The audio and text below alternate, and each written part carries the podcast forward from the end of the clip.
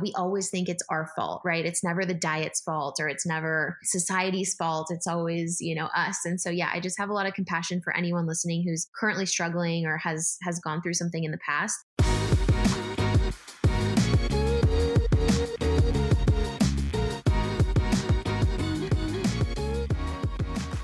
Hi, guys. Welcome back to Mostly Balanced with Mia and Carly. Welcome back. We are so excited for our episode today, and we've just been catching up on here pre recording for like 25 minutes. I know. I'm like, should we just uh, welcome everybody else into this conversation and Yes. hit record? but yes, this episode was a lot of fun chatting with Allie from Oat Haus. And we've kind of like followed her just through her business for a long time. We both tried her granola butter when it was still under the name Kween and Co. And now it's been rebranded over the past, I don't know, like over a year to Oat Haus. And if you have not heard of it, it's basically like the best thing ever. yeah, it's the best thing ever. but it's like you would how you would picture like a almond butter, peanut butter, any type of that butter, but it's like oats instead of nuts. So it's great if you have any allergies. I actually think that she mentions in the episode it's allergen free of like any top allergy. So there's no soy and all of that. But yeah, it's literally so good. It comes in all these fun flavors. We talk about the flavors in the episode. And this was just a it was a really good conversation. Like some of it is heavy. There's definitely, we could give a trigger warning because we do talk a little bit about sexual assault.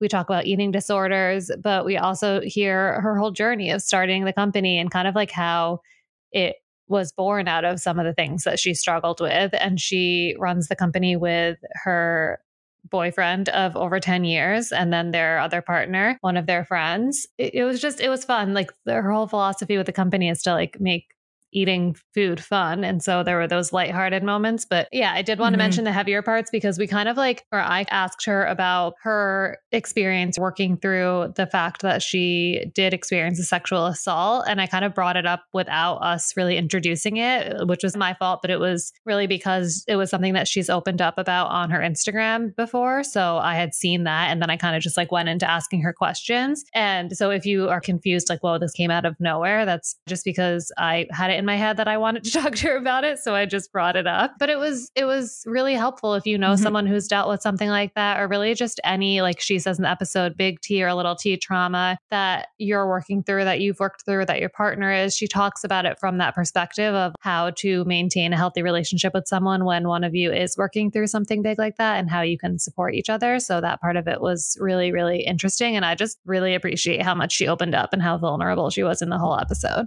Yeah. Well, and while we did cover topics that were heavier like that, she really just, she's in such an amazing place now. She is so positive. She has such a positive, but like not in a toxic positive way. Like she is very real. And I really, really appreciated the way she did open up. And just because of that, it felt just like such a human friend conversation in how you would be talking to someone who has experienced this, who you're very close to. And she made a lot of these topics really relatable in terms of her eating disorder. It, I feel like a lot of people might relate to this without even realizing there's a name to what she was going through. And in terms of her assault and dealing with that with her relationship, I think the way she brought it to us and told her story is a way that so many people can relate to in terms of their relationship because she brought it back to like anything you're dealing with, anything that you're holding inside or anything you've ex- worked through in your past. It goes so much back to how you have worked on yourself and so much of the baggage you bring to your relationship. It's your baggage and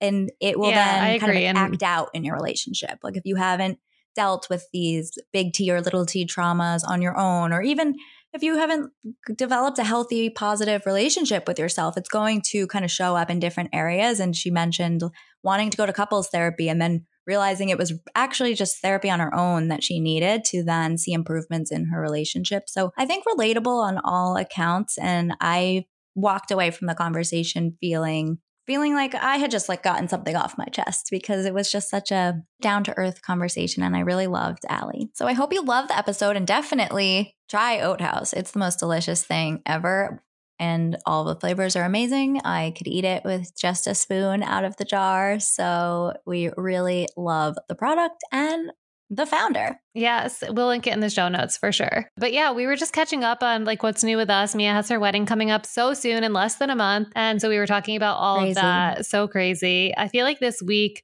the past few weeks have just been so busy and hectic. I think like it's just this time of year, like everybody's sort of like way more settled than they were in the summer and just kind of like work is so busy. People are like back in their respective cities, so everyone's making plans. I've just mm-hmm. felt like some some weeks I feel like my head is just like to explode by the end of the week because it's so busy, but this was such a fun week because I was in the city for a few days. I looked at a couple of apartments. I was in there I was in the city for work. I stayed at two different hotels that I loved both of them the Walker Hotel in Greenwich Village and then Arlo Hotel in Soho. If you guys don't know, like I've been looking for an apartment, but I've kind of been like, I don't know, lazy isn't the right word, but I've just been like slowly kind of looking and seeing what's out there. It's really a tough time to look for apartments in the city, but now I'm like really buckling down because I want by the like start of the new year to be settled and moved in. Honestly, just being in the city for two days, like it just like energizes me in a different way. Like I was in such a good mood when I came back. And a huge mm-hmm. part of mm-hmm. that was because I went to Ora and I posted about it on our Instagram story, but I had to talk about it on here too, because we've had the founder of Ora Acupuncture Studio on the podcast before. And we've talked about how much we both love it. And I seriously love it so much. Like it just puts me in such a good mood and it makes me feel like so grounded and relaxed. If you have not tried acupuncture and you live in the area, it is on the more expensive side when it comes to acupuncture. I think acupuncture in general is is pretty expensive, which is unfortunate, mm-hmm. but it's worth it. If you go there, try it. Highly, highly recommend. I think all of their acupuncturists are amazing, but I currently see Max and he's great. And I feel like it just put me again in such a good mood. So just wanted to recommend it again to anyone in the New York City area. That's such a good recommendation. And I feel like 100% on what you're saying about everyone just being so busy. Did you see someone asked on, or ask us anything if everyone's like, she's noticed friends and dates yes. or canceling plans? Is everyone busy? Are we noticing this too? And I said yes because I had just canceled on you and work has been insane. and I agree. I think people are just so busy. And I wrote that I think like also the I feel like maybe people's behaviors have changed coming out of COVID when we uh-huh. I mean I personally have I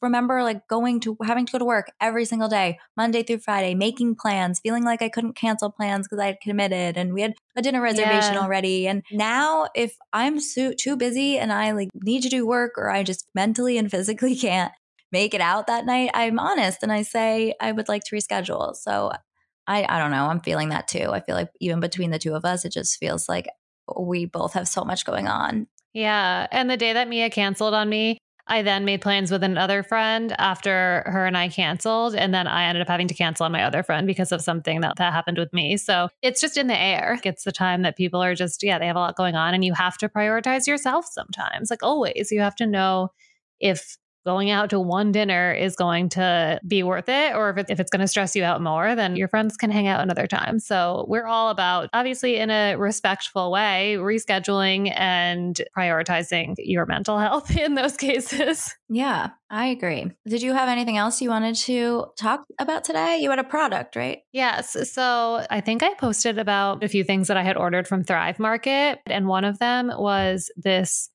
cereal company called Seven Sundays. And if you haven't heard of them, it's my new addiction. I've been really, really like obsessed with it lately. Basically, what they have is healthier cereals and muesli, which is kind of like an oatmeal. And they have all different kinds. They're all gluten free, they're all refined sugar free. They are all made with ingredients that you can read and that you like know what they are. So, for example, their cereal is really only made out of cassava flour, sunflower protein, maple syrup, coconut oil, dates, maple sugar, vanilla extract, and sea salt. So, like, literally nothing else.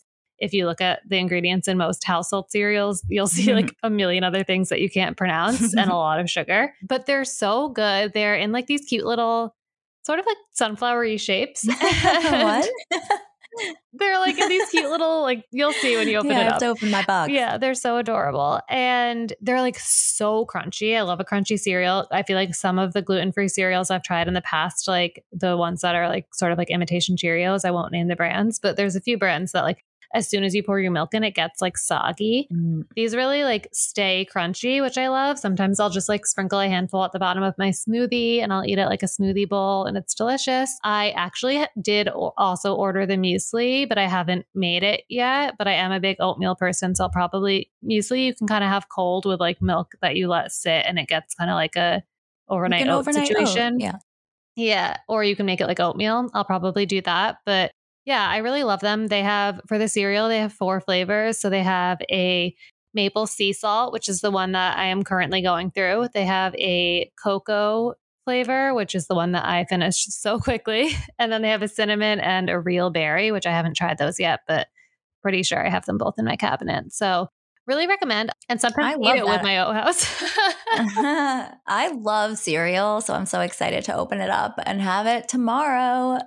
So I have never actually tried any of those like healthier imitation or like uh-huh. healthier cereals. Yeah, so I'm excited. My thing isn't new, but I am not drinking this month, taking a little break pre wedding. I'm sure everyone's sick of hearing about my wedding, but I'm taking a month off so. of drinking just to, I don't know, I just want to like feel better. Like lately, if I drink on a Friday or Saturday night, I just feel like I miss the whole morning. I feel hungover no matter how much I drink. So I am taking a little reset, but I still love, like, I love a cocktail or I love a glass of wine at the end of the night. So I've been drinking Olipop instead, which we've both talked about before. We both love. So Olipop is again in theme with your product of choice and today's episode like a fun product from childhood or a fun a fun healthy take on something that isn't the healthiest yeah. so they're essentially and they are kind of like imitation or replicas of the soda flavors that you love so there's a vintage coke option and there's like an orange crush and there's a root beer so essentially these are like sugar free probiotic sparkling sodas, but they contain like two to five grams of sugar compared to I don't even want to think about how much sugar is in a can of soda. And they have prebiotics, so they support your digestive health. They are all of the things gluten free, vegan, paleo. There's nine grams of fiber in each can. So that is amazing to actually have even a nutritional benefit of the prebiotics and fiber from a drink. And I love them. They have such great flavors. They are like, and they, it's not like drinking like a LaCroix or drinking a sparkling soda. Like they actually have flavor yeah. and they are pretty sweet. They have all different ingredients like that add to the flavor and sweetness, like cassava root and all of these marshmallow root. So there, there's a whole list of all of these ingredients on online, but I love the strawberry vanilla flavor, which mm. is my absolute favorite. And sometimes I just am in the mood for like a classic root beer. Um, they have all different kinds. They have a new one called Crisp Apple, which I have what? not seen. I need before. to try that. Yeah, they have a cherry cola, a cream soda, which I haven't tried. I'm not big. I'm not really big into cream soda, so I don't know. I was gonna that. say I love the cream soda. really? Yeah. And there's the ginger lemon, which is like less soda, more like tonic, I would say. Mm-hmm. Um, so I really love them. I've been stocking up. They're a great alternative to a cocktail or just a fun drink to have at the end of the night. I will crack one open and sit on the couch while I'm watching TV, and they're great. Are you still buying them like on Amazon or do you buy them at the store?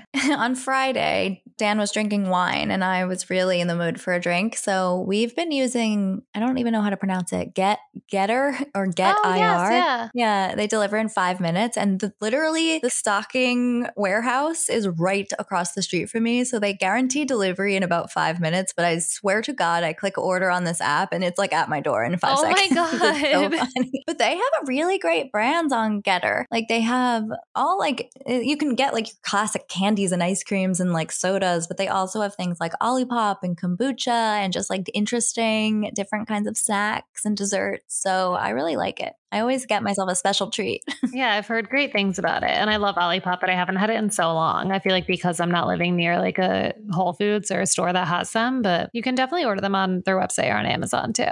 And they're delicious. Yeah. Another thing that is not a rec, but is a question is I really am in the market for a great sheet mask. So if anybody wants to slide into our DMs and tell me a sheet mask that like actually makes a difference. That's a good that's a good question. I feel like I have always to like collect random sheet masks. I've never stuck to a particular brand. I just feel like lately I've been like neglecting my skin a little bit. Even though I've been using the SolaWave and loving it, I just feel like I used to always do sheet masks and I haven't done one in so mm. long. I mm. haven't done a face mask in forever. And I feel like I haven't been like up on my routine of like putting on body lotion every time I get out of the shower. I just really need to like bump up my self care a little bit. Yeah, I'll use this time to just reinforce my love for SolaWave. And Carly wrote an amazing article about it. So check it out. She'll relink it. And we're loving the SolaWave. My skin honestly just looks so good. I'm loving it too. And your skin does look really good. Thank you. Okay, so I'm going to pick cards from the Culture Edition Favorite edition. of the Actually Curious deck. Yes, our favorite edition. So I'm going to pick three cards and then we can decide, like, depending on what they're like, if we want to answer them all or pick one to answer. So the first one is Who was your biggest childhood crush and where are they now? Oh my God. Which reminds me, we have to talk about Tell Me Lies. yeah. And then what is your ultimate last meal? And what is your favorite city in the world? Ugh. Well, honestly, your first question so sad because it was Aaron Carter. Oh my God, And Aaron really? Car- I love, maybe not my first, but like he was a big childhood crush of mine. He passed away this weekend and it's just so sad. Yeah, it's so sad. I feel like that makes me like you're only two years younger than me, but I feel like I was like more of a Nick Carter age, and I didn't I didn't even really know who Aaron Carter was. I don't think. Oh, I loved Aaron Carter. Aaron's party. but yeah, no, it's so sad. I've been seeing all of the posts from people who obviously knew him and knew what he was dealing with, which I didn't know that he like suffered from any mental neither. health or addiction issues. But it's so so I hadn't sad. heard about him in so long. I was gonna go like another direction and say somebody that like I went to actual school with. Like there was a boy in my kindergarten class that was like my total childhood Yeah. crush, and then we rekindled things in like seventh grade. Um, but now I think he's married and he has a kid, and so that's my answer to that question. But what is your ultimate last meal? I feel like I could get like super super specific and pick out like a restaurant. Honestly, like my ultimate last meal would probably be that place we went in Positano. Mm. Uh, oh my La God, Tagliata. yes. Because you could Yeah. eat for hours and hours.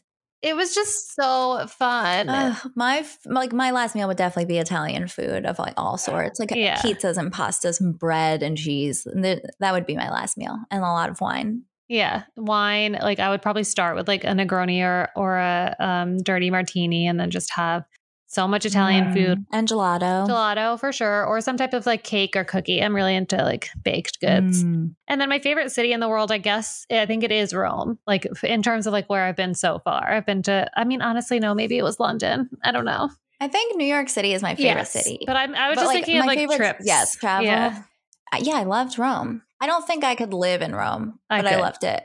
I could live in the London a thousand percent, and I think I could live in Rome, but uh, only like I would be saying that, assuming that I would become fluent in Italian and be able to Yes. like speak to everybody. but yeah, so we, I guess we can wrap up just by quickly talking about Tell Me Lies because last week our entire intro was about Tell Me Lies, but we, neither of us had finished the show yet, and now we've both finished it. If you haven't watched it, just skip forward like two minutes and get to the episode. But it was wild. It was a wild ride, the whole show. I think today we can mainly just talk about the finale because last week we talked about pretty much everything leading up to it. It was insane. It was a wild ride. I am so I cannot wait for the next season. I honestly like uh, should we give away like spoilers? I guess like a major spoiler alert. Yeah. I didn't expect like Steven to just like walk away and get back together with Diana in that moment, but it was just like so it was like so cold. They just held hands and walked down the stairs and glared at Lucy and it was like I honestly at that point I'm like I didn't care. I'm like I'm not rooting for this couple. I was just shocked. And like, why did he do that? It's just know. because he knows that she can get him like what he like the life that he wants. I think that he kind of like I th- agree. I think he was like really turned off by like Lucy just like canceled her summer plans, her dream, and Yeah. was just like so available. And I totally was probably a, like I was probably like that in college. I feel like I would like alter my life to like fit being with someone else, and like I. It's so unattractive looking back at now, and like we always preach, like have your own life, have your own goals, have your own drive, like lead independent lives alongside your partner. And I think like that's kind of what Diana had with him, and definitely not Lucy. Yeah, but I also do think that he liked being able to control her. So I felt like I was Yeah. like surprised. I think he liked he like wanted to like drive her away from her mom and like I don't know, I just felt like he wanted to like own her basically, but then didn't like when she uh, didn't also have like her own drive and dedication, which was interesting to me. But yes, that part was like a shot through the heart. And it's funny cuz like watching it as an adult and watching that play out, you're like, what? Like that doesn't happen. Like he wouldn't just like leave, but like that would happen in college. Like I feel like That a college relationship like would end that way. Like you could have they were they were together Yeah. for like basically the entire year. And then he like just walked out of the party with somebody else. I know. And then I no, the part that was gut wrenching to me was when Lucy slept with Evan. Yes. I- so that When that scene came on and you saw Lucy in bed, I was like, please no, please no, please no, as it panned out. And it was. And I was like more mad at him, like because he was one of my favorites. Like first of all, him and Bree were like too good for the rest of the show. They were both normal. I spent a lot of the show wishing that I was like Bree in college because she was like so self-aware and like not making stupid decisions really Mhm. like i feel like it was just like even from the first time she slept with that guy and he didn't treat her well she like told him off right away and i was like knew. what and she was so good with evan i loved them together and obviously they're engaged now in present day in the show and she has no guess it worked idea that he slept Or with maybe maybe they told. I don't know. We don't know. I doubt it. I there's no way and then i was just confused about then how he shows up with what's her name Yeah, that literally Lydia. came out of nowhere. So there has to be a season two, I- or I want to read the book because I don't know. That shocked me. so steven shows up at this party that's years forward how many years is it um, seven. Okay. Um, and he's now engaged to Lucy's best friend from home, who like doesn't even go to the school with them. So definitely really confused about where that came from and like why they felt the need to do that. But I did read an article that was like when she was pitching the show, that was the part. Like then she ended the pitch with saying like, and then he shows up and he's engaged to Lydia, and they were all like, whoa, and like so thrown by that. So like Yeah. I feel like it was kind of that made me like almost not like it because I feel like it was just like almost for just for the shock value. Unless it's in the book. I, I, think know. they'll do a good job of like tying it together. That made me think it wasn't in the book because Oh. like she was talking about how that's how she like pulled it together in like the show Mm. or whatever. But I'm Interesting. confident that they'll do a good job of tying it together. I think it was I honestly I thought the show was so good and I was cracking up because I did that poll last week after our intro of like do you does it like resonate with you or do you relate to it? And Yeah. like nobody did. I think it was like 30% of people agreed that like it felt relatable to their college experience. And I was like, I guess we're the minority. yeah, I had like a sneaking suspicion that would be the case, but I was like kind of hoping that I wasn't the only, we weren't the only ones like the, in this situation.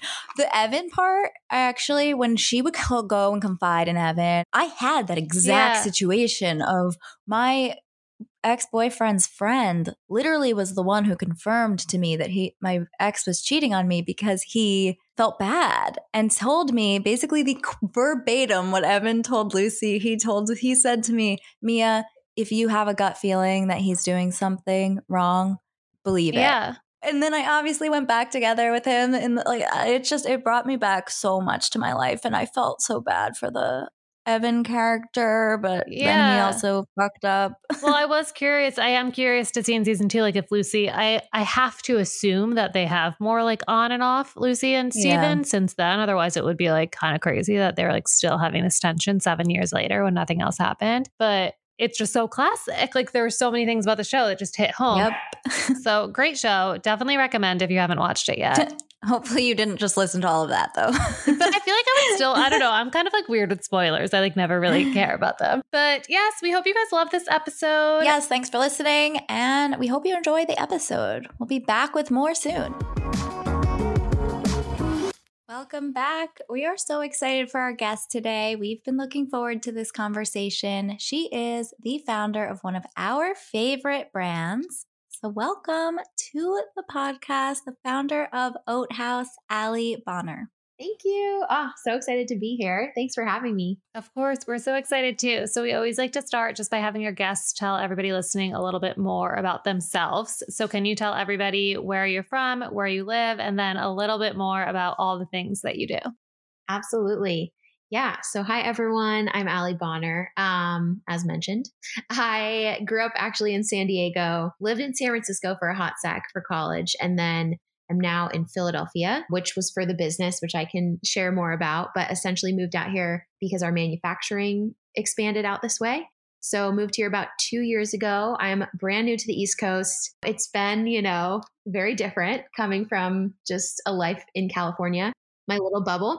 um, so that's been really fun and just something new. I am the CEO, which is hilarious. Anyone who knows being at a startup, because I also scrub the toilets, ship orders, like I do it all. Um, so technically that's my title, but I really don't resonate with that. But I do resonate with being a founder and everything that comes along with that. So yeah, super excited to dive in. And if you're interested in my granola butter kind of story, I'd be happy to dive in then, or we can kind of go into it later. I think we should get straight to that. Yes, we're dying to hear yeah. the granola story.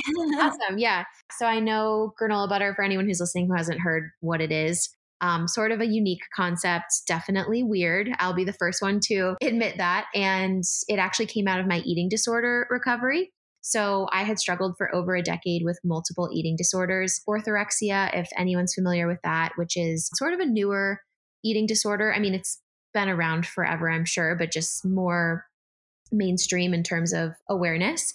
And it's just essentially, you know, almost an obsession with eating perfectly clean all the time. So for me, it just really presented itself like, you know, I had a lot of anxiety around going out to eat. I really restricted entire food groups from my diet. And it was just really stressful, you know, a really toxic place to be in mentally and um, just not not fun. So that really went on um, for a long time. I also struggled with binge eating as a result of that. So obviously when you restrict your body from, you know, different food groups or calories or anything in general, your body's going to want to slingshot back the other direction. And so I just I have so much compassion for myself back then because at the time I just kept thinking, you know, oh my God, what's wrong with me? Like I'm broken or I have no willpower or, you know, I just thought something inherently was was messed up with my relationship with food. And, you know, turns out I was actually just restricting myself and my body was just trying to keep me alive. And so it's just, it's crazy kind of what we put ourselves through and also how, you know, we always think it's our fault, right? It's never the diet's fault or it's never society's fault. It's always, you know, us. And so yeah, I just have a lot of compassion for anyone listening who's currently struggling or has has gone through something in the past. But long story short, you know, I was living in San Francisco working in tech and I had graduated from my undergrad at that point and studied nutrition for undergrad, which just added fuel to the fire, unfortunately, with my obsession with with food. And so I really was just tired. You know, I was mentally so exhausted of of just tracking every calorie and, you know, thinking about everything I was putting in my mouth. And I really felt like I was living this double life. Like I would be, you know, in conversation with you, for example, but my mind would be elsewhere and I just wouldn't be able to really be present in my life and that was really hard for me to you know to experience so finally ended up reaching out for help worked with this incredible woman that essentially just you know changed my whole relationship with food it definitely didn't happen overnight i want to preface with saying that but um, finally, you know, started adding my fear foods back into my diet. So for me, I was terrified of peanut butter, almond butter, you know, those nut butters because they were a little bit more calorically dense. And so as I started to add them back in, I really um, had a hard time digesting them because my body was just sort of a mess. Honestly, after years of restricting and binging. And so my nutritionist at the time recommended, hey, you know, while we sort of heal your gut and get your body back to to good health, why don't you try some of these nut free spreads? So I tried the sunflower seed butter, I tried soy nut butter, and I don't have nut allergies, so I never had to eat those spreads. And so when I tried them, I was like, oh my gosh, these are just so bad. Like, I was like, I can't believe that, you know, this is the only option out there. So, really, the idea for our product came out of my own kind of selfish need of, you know, something that happened to be nut free, but it didn't taste nut free. Um, so I was really inspired by Oatly, and you know, oat milk was coming on the scene. It's about 2017 at this point. How old were you at this point? Let's see. I'm turning 30 this year, so that was you okay. know four or five years ago. Mm. Um, mm. yeah, so yeah. do the math.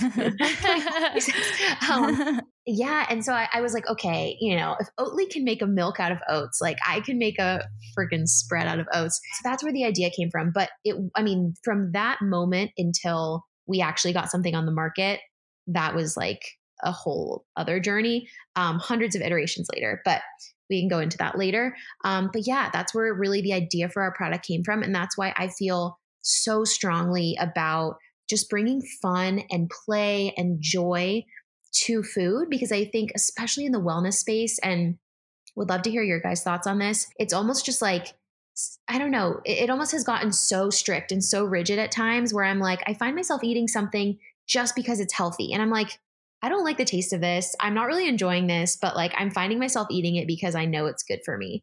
And I know there's, you know, time and a place for that, right? Getting nutrition in your body. But I just really wanted to create a product that um, people reached for because it made them happy and because you know like when we were kids it was just something that sounded good and it wasn't i feel like in this adulting world that we find ourselves in as we get older it's kind of like we lose that a little bit. Like we do everything because it's either productive or you know accomplishing something and it's never just for the fun of it. So i really just wanted to infuse a lot more fun back into the wellness space um, and that's yeah that's a little bit about us Thanks so much for sharing. I appreciate you sharing your whole wellness journey because I think that even just calling out and giving something a name that maybe people are struggling with and don't really realize. I'm sure to like other people when you were eating so healthy and so clean, people were like, wow, I want to be more like Allie. She's so like knowledgeable about food and eats so healthy. And really, like, I appreciate you opening up to kind of what was going on there and how what always like might appear to be a very healthy lifestyle could be like you said a mental totally. prison so i relate Absolutely. And I think that's actually a really good point because I was a nutrition student. And I think now that the wellness industry is becoming way more mainstream, it's easier to disguise, you know, oh, she's just the healthy one, or oh, no, I'm just trying to improve my health. And I think, you know, you know the difference in your gut, right? Like, I think all of us, unless you're sort of in denial, which I also was for a period of time, but there is just this fine line of like, you know, eating healthy and wellness, it should add value to your life. It shouldn't make your life more stressful. It shouldn't, you know, consume your thoughts on a daily basis. And so, yeah, I, I, think that's a great point too of like, I was very able to hide it. And so I think you just have to get real with yourself and, and you know when it's a problem. Yeah.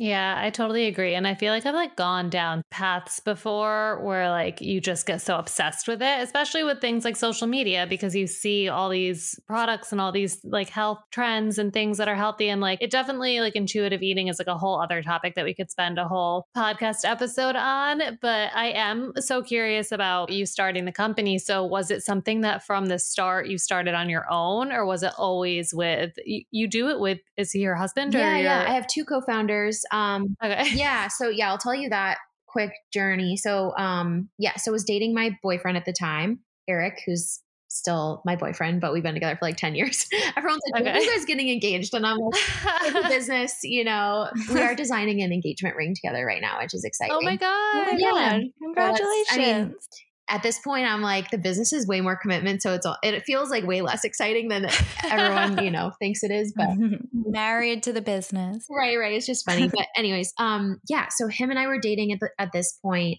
and you know he worked in consulting he worked for accenture and uh, was flying all over the country doing, you know, consulting things, which I still don't even really know what consultants do. I'm like, it's just like big, you know, career path to me, or I'm like, what, what do you guys even do all that? But he was very, you know, great at throwing together a PowerPoint, like problem solver. He had kind of all those skills, and he always has been very entrepreneurial. Um, and then I was working as I mentioned, in tech, just for a health tech company. I was um, in a marketing role, and both of us were loving tech. Like I, I want to mention this because I think a lot of times you'll hear like oh you know i was born to be an entrepreneur like i personally never actually saw mm-hmm. myself as an entrepreneur i'm not a numbers person i thought you had to be like an excel whiz and I was, I'm not driven by money. So I always was like, you know, nothing about me screams entrepreneur. But as I've, as I've grown through this journey, I've learned, oh yeah, I am an entrepreneur. Like it just comes in so many different shapes and sizes. Mm. Um, so after I had the idea, I didn't really know what the next step was. And I think that's where a lot of people get stuck of like, oh, I have this idea, but I don't know what to do next, or I don't know what direction to take it. And I do really credit Eric, my partner, with this in this point of just like giving me that push. And I think that confidence that I needed because at the time I was like, I don't know anything about running a company, let alone a food company, you know. And he was kind of just like, let's just take it step by step. So neither of us quit our jobs. Like we were doing this nights and weekends. And at the time, I had about 10,000 Instagram followers, you know, which is not a lot, but it was enough to kind of be like a small test market. So we were like, we're going to launch pre orders on Instagram and just kind of see how it goes. And so we were, you know, starting to work on the early iterations because obviously you need an MVP or, you know, minimum viable product to kind of just like launch and test in the market with. And we're like trying all these different recipes. And Eric and I both love food, but we are not by any means you know, well versed in the culinary space. we don't have any training, is what I mean to say. And so we happened to actually have a vacation plan to Paris at the time. This is like September 2017. And we're like racking our brain, you know, who in our network is a chef or who can we bring on to help us just like get this recipe to where it needs to be because it was not sellable. Like I was sending samples to my friends, but they were all sort of humoring me, like, "Oh, this is good," you know. But they're like choking down, they're like, you know, chugging water, so dry. And um, so it was just so serendipitous. We're in Paris, and Eric is like, "Oh my gosh, how did I forget?" You know, Ari, who turned out to be our third co-founder, he went to uh, summer camp growing up with Eric and he, you know, worked at Michelin star restaurants. He was helping open a restaurant in Paris. And cool. so Eric's like, oh my gosh, we need to pitch Ari on this idea. And if you know anything about the fine dining industry, it is such a grind. So Ari was just like so burned out. He was ready for a change. And just like the stars aligned, everything kind of lined up. And so we ended up bringing him on as our third co founder. And, you know, the rest is history in terms of just like him perfecting the recipe adding that chef's kiss, yeah. making it something mm-hmm. that tastes really good. Um, yeah, so those are the early days of sort of the team coming together. And so at this point now, we all have our own lanes. But yeah, we can talk about working with your partner because that's something that, um, you know, is a blessing and a curse. Yes. For sure. I yeah. want to hear so much about that and the relationship dynamics and kind of like the strengths. But I want to go back to something earlier that you said that kind of falls into, I'm sure, what you brought Ari on was like food being fun. And you have such fun flavors. I think for those that have heard that this is a granola butter spread, but there there's so much more than that. This like Carly and I can attest this is one of the most delicious products we've ever tasted and you have such fun standard flavors, but you're always sprinkling in fun seasonal or limited edition flavors. So tell walk us through that. What's your favorite one and like where do you get the inspiration and the recipes for all of them? Is this Ari yeah. we should be thanking for the yeah. our oh favorite oh flavors? Yeah, yeah, new product creation. Actually, it's funny you're asking me this because we just had a meeting today, Eric, Ari, and I, um, for planning, like flavor planning for next year. Which anyone hearing this that probably works at a big company is like, oh my gosh, you guys are just now planning flavors for next year because most big companies will plan like years and years out. But being a startup, yes, we we are. And it's I love that because we can, you know, ask the customers what they want or we can you know, go on trends happening in the market. We also self manufacture. So we don't have to rely on anyone else's timelines where most brands will use a co-packer, which means they pay someone else to make their product for them. Um, but there's like long lead times and minimum order quantities and just like all that, you know, fun stuff. Um, but yeah, in terms of creating new flavors, so how it usually goes is we have, you know, sort of our our core flavors that never change. And then we have our seasonals that never change, like pumpkin spice, um, apple pie coming up, which is so exciting. And then we have these sort of like limited drop flavors. So we just did the s'mores. Um, and usually with the limited drops, we use those almost as like a test because mm. there's hmm. certain flavors where you just know are going to slap. So like cookie dough, I knew it was going to be a banger. Birthday cake, same thing. Everyone loves those flavors, right? Yeah. But there's certain ones, not saying s'mores isn't, but there's certain ones where, you know, it's just fun to kind of create like the hype and the buzz and do a limited drop.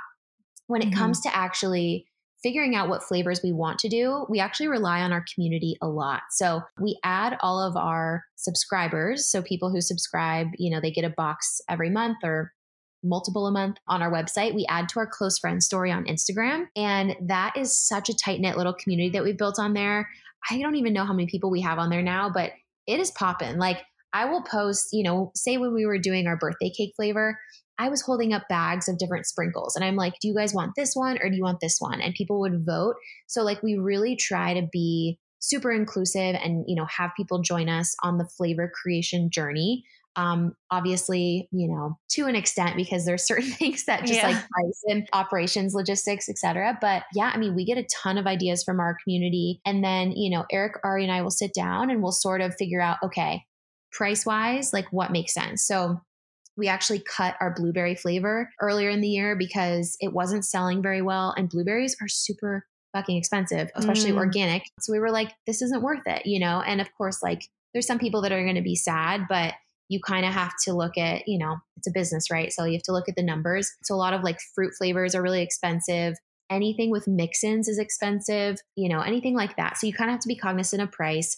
And then, like I mentioned, logistics wise, I mean, we make everything ourselves. So we have some limitations on things like with our filler you know it's like we can't put certain things in there or else it'll get stuck. So just like boring stuff like that that people don't really think about but it's been such a learning curve. We're just trying to as we grow to kind of make the best decision we can and being able to make stuff ourselves really helps with that. But that's like a little bit and then yeah ari will you know r&d test the flavors iterate iterate and i think it really i really owe it to him you know to kind of put those final touches and, and bring it all together yeah, it's so cool to get that like inside scoop on on the whole process. But I do want to talk more because like you said you have an Instagram following and you had it before you even started your business and you share a lot about your life and I love the things that you share that make it clear that you really prioritize like all aspects of your health and your wellness, but you also talk about like mental health too. So I want to hear more about your journey on that side of things. Obviously it all plays together and that's what we believe, but you've talked a little bit about therapy, so I'm curious curious mm-hmm. to hear about kind of when you started going to therapy and what your experience has been and things that you've learned. Yeah,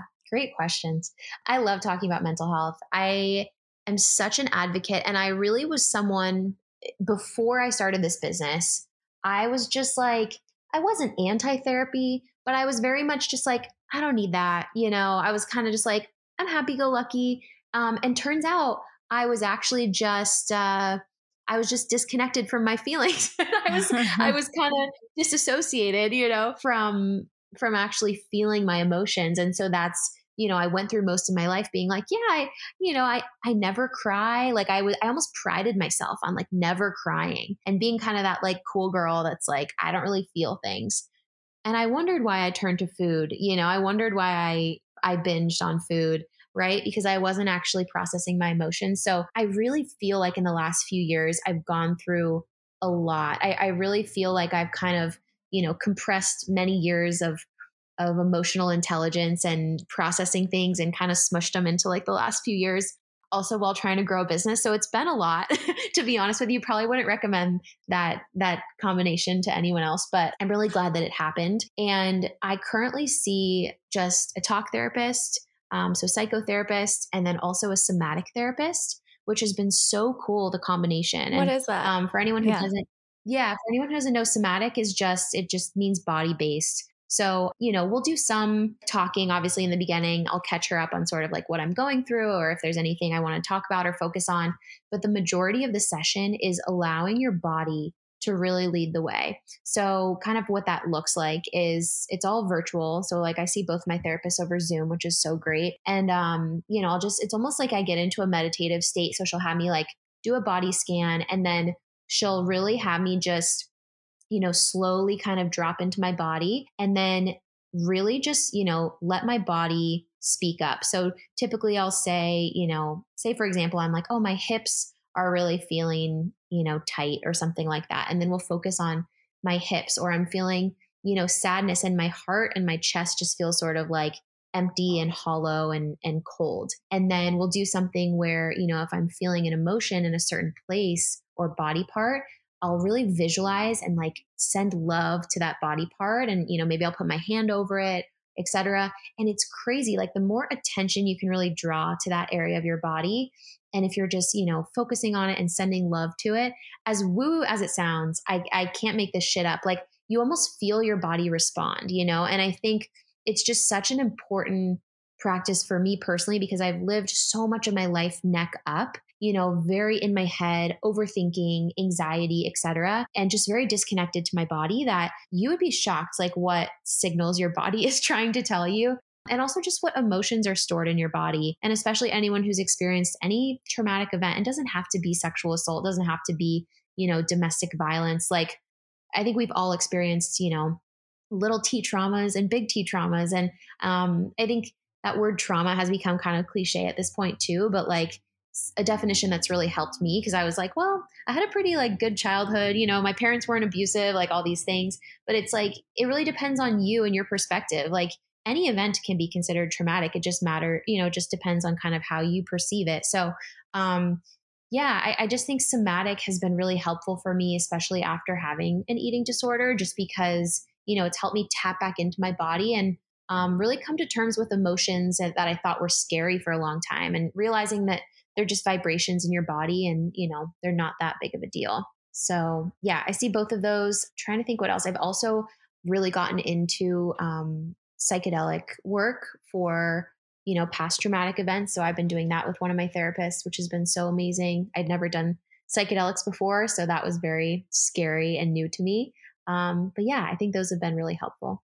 That's so cool I've been in like talk therapy for years and years, and that like even if I take breaks, that's the one I go back to. But it's I'm always so interested in hearing. Like I've never had any experience in any other type of therapy. That's why I even asked what somatic was. And we're both into like anything woo woo, so I'd be down to explore psychedelic therapy. Nice. But it's just like it, I like even that like goes back to the question of like how all of these things play together in terms of wellness. Mm-hmm. I think when you're thinking about healing or feeling your emotions or getting to the root of a problem like if talk therapy is not exactly working for you or you don't resonate with it there's so many other options and even like i admit that i'm not familiar with all of these so it's just it's like so cool to hear what else is out there to really connect with your emotions that is unique to you. 100% like i love talk therapy for, you know, sometimes when you're just like, I just want to vent, I just want to get it off my chest, or maybe you want to talk through a problem. Like, I think it's super helpful. But mm-hmm. I'm the type of person that, like I mentioned, I'm a recovering people pleaser. I sort of, I know how to tell people what they want to hear sometimes. And I kind of felt yeah. myself getting a little bit stuck because I was like, I'm not allowing myself to actually go as deep. Where with other modalities, like you said, you know, somatic, it's like, your your body doesn't lie and it's sort of you're just like mm-hmm. allowing these emotions to come up that maybe you didn't even realize were there so yeah i think like yeah. you said like there's not one that's you know better or worse but just figuring out what you need at a certain time or what works for you like it's all an experiment and then also something else that's been really helpful is finding a therapist that I resonate with. Like mm-hmm. I went to a ton of therapists before the ones that I see today. And I was like, yeah, therapy's not for me. And it turns out it just wasn't a good fit, you know, personality wise. So it's almost like dating. You kind of have to find people that you really connect with, you know?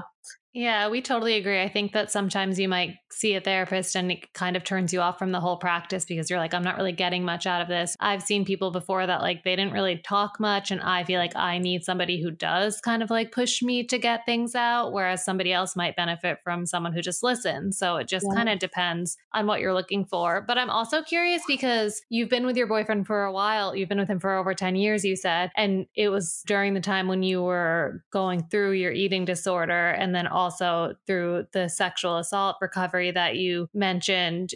How has that like how have those things impacted your relationship and what advice do you have for somebody who might be working through some of these types of things while also trying to like maintain a healthy relationship with their partner? Mm, yeah such a good question. It really has been a learning experience for us and you know eric is one of those people where i remember you know i would take him to I was like, let's do couples therapy. Like, let's just try it out. Because I had like certain things that, you know, I felt like he needed to work on or whatever. I was trying to fix him. And then the mm-hmm. therapist was like, no, that's actually all like you. like, like, he's fine. So I think, you know, I was like, oh shit, that backfired on me. I never took him to, to couples therapy again. No. it was, yeah, I think it's just, you know, it actually has really helped us a lot because what I've found, and every relationship is so different, right? But like, I'm no, you know, relationship counselor. But um for me, when I am feeling so happy with myself, when I'm loving myself, when I'm feeling good in my body, um, you know, when I'm feeling good mentally, that's when I can show up to be the best partner. And that's when our relationship is actually amazing. And it's, you know, the times where I'm hungry or you know about to start my period and i'm like bitchy and then that's when we get into little tiffs and i kind of feel like eric is just this like stagnant you know placebo and i'm like the you know the crazy one but i just think regardless you know it's just been yeah it's been such a great thing for our relationship but it also has been really challenging and um you know with the sexual assault which you had mentioned um i think that's something that really did test us just because it was, you know, such a hard thing that I was really processing. And it's like when you're the partner, you know, it's really hard for you to know what to do or know how to help or, you know, know if they just, if they need a solution or if they just want to be heard. And so um, I think if I have any advice for people who are, you know, maybe not even going through something that traumatic, but just, you know, starting to work on themselves and starting to to go to therapy, um, I would just really clearly communicate to your partner, like, this is what I want from you. You know, this is what I'm expecting from you because I think mm-hmm. it would have helped us a lot if I told Eric, like, hey, I just want you to hold space for me. And I, mm. you know, I'm working through this. I don't need your help, but I just kind of need you to hear me out. Or, um, you know, I really want you to ask me questions about it, or I don't want you to ask me questions about it. Like giving them guidance. Cause I think, you know, when there's some gray vagueness is kind of when, um, yeah, expectations just aren't met on both sides and people get confused and hurt. And, and all of that. So I remember when I first told Eric about my sexual assault, you know, we've been together for 10 years and it happened right before I met him. Um, and it was something that obviously happened, yeah, a decade ago. And for some reason, because I had suppressed it for so long, it truly felt like when I started, you know, the first person I opened up to was my therapist, but the second person was Eric. And it felt like it happened yesterday. Like it was so raw and it was just like touching like a hot iron. Like it was just, I couldn't even get close to it. And so I was just so emotionally, yeah, just so emotionally raw when I opened up to him about it. And so I think had I known, you know, what I know now, I probably would have waited. And it's, you know, you don't have to share every little, you know, intimate detail with your partner if it's not going to help the situation or if you don't want to.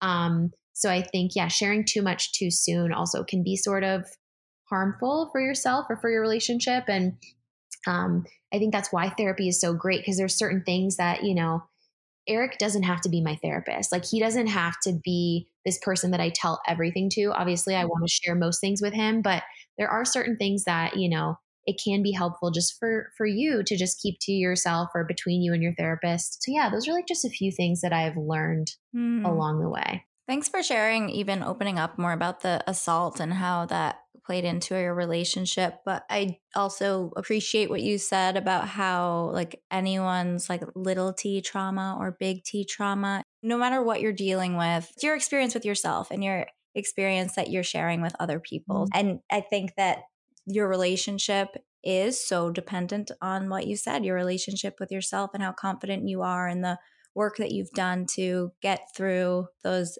traumas that you've experienced. So it's just good perspective and to think about how your relationship, like while it's two sided, so much of what you're getting back is what you're putting in. And that has to do with your relationship with yourself. Mm-hmm. Absolutely. Yeah. How has it been working with him? Yeah. So that's also been a journey um, in a different it's all it's all a journey. Life's a journey. So that's another question I get a ton, and I never really know how to answer it, just because, again, like every relationship's so different. But I will say, you really have to look at your relationship so objectively and be like, do I actually work well with this person? Like, you know, sexual, mm-hmm. romantic, like relations aside, you know, truly just like work skills like do we work well together?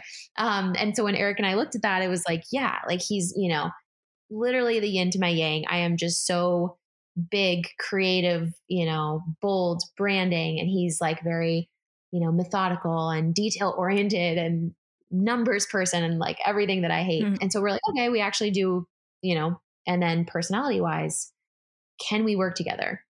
We do not have the type of relationship that is like you know passionately making out one minute and fighting, you know, tooth and nail yeah. the next. Like, you know, those couples that they're just so mm-hmm. up and down volatile. And like maybe that works for them. It's like very, you know, fiery and, and explosive. Like, you know, we're we're pretty stable. Like we have we're very passionate, obviously, but it's like mm-hmm. we are just very chill people, both of us. So I also felt like we weren't gonna be you know, getting into a lot of arguments, or I just feel like we're pretty reasonable and we like talk things out before it gets to that point. So that was another thing because it's like, there's nothing wrong if you have a fiery relationship, but like, is that going to work best in the workplace? You know, when you have employees or investors, like you kind of have to, you know, be a little mm-hmm. bit more calm. Yeah. Um, so that was another that I had just like, you know, as you're thinking of forming a partnership like that, it's just like things you have to think about. And then lastly, I think the the toughest thing is actually when you first start a business, you're so passionate about about it. You're talking about it all the time. I'm sure it's like when you have a baby or you know a newborn i don't have kids yet but it's like you know you've created this thing together and so all you want to do is talk about it but if you're not talking about the business what is your relationship, right? And so I think mm-hmm. we really were lost for a little bit because we would go out, you know, on date nights and I'm like, all right, no talking about the business. And we would just sit there and we're like, what, like, what else do we talk about?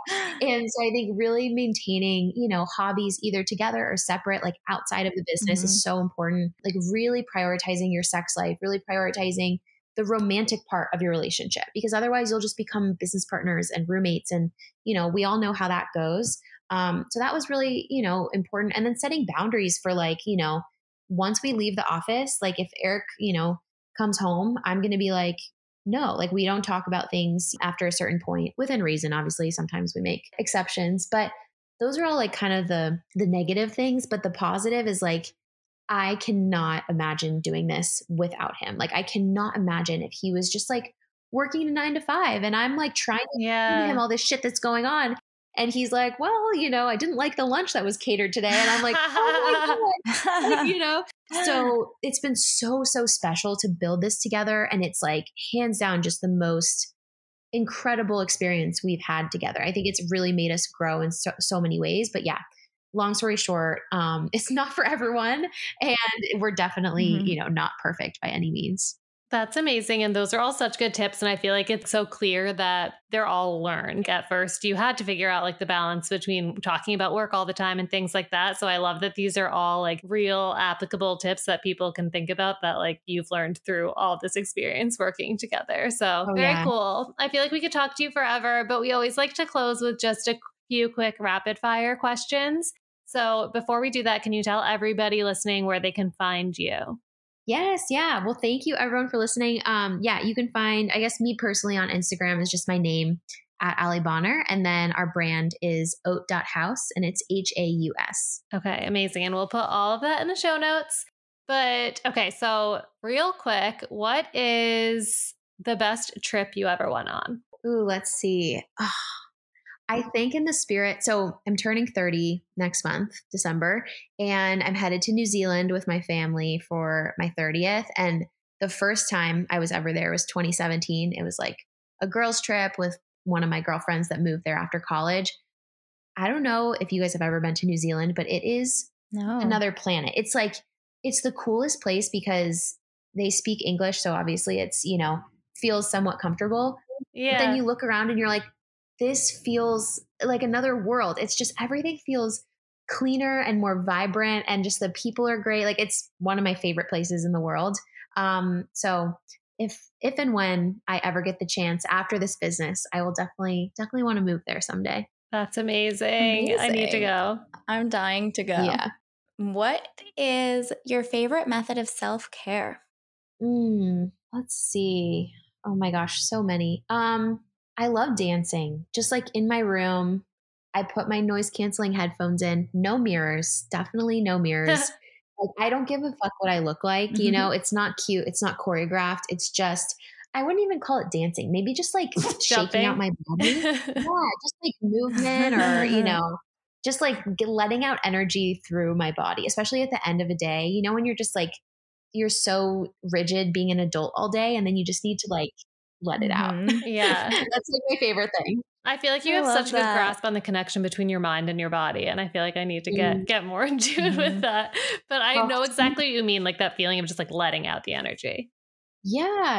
It's almost like you look at little kids and like they get the zoomies or, you know, animals, like Yeah. the zoomies and they run around and they get it out. Like I, I really feel like that's so healthy. Yeah, I totally, Totally. agree.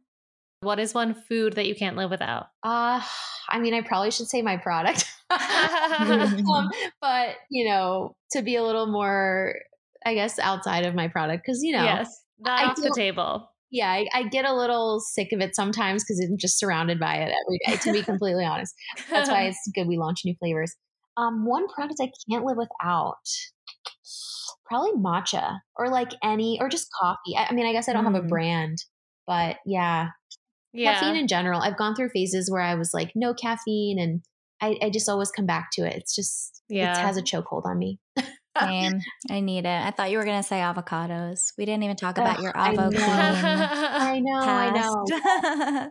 End of an era. I know. well, we love to close out every episode with a piece of advice to leave our listeners with. So, Allie, what is a piece of advice you would give to your younger self? Mm, don't think about the calories. they really no one no one cares if you're what your body looks like. Um and just live in the moment and yeah, eat eat the cake. Those are my Mm. that's my advice. That might be the best advice it. that we've ever gotten. Take the cake.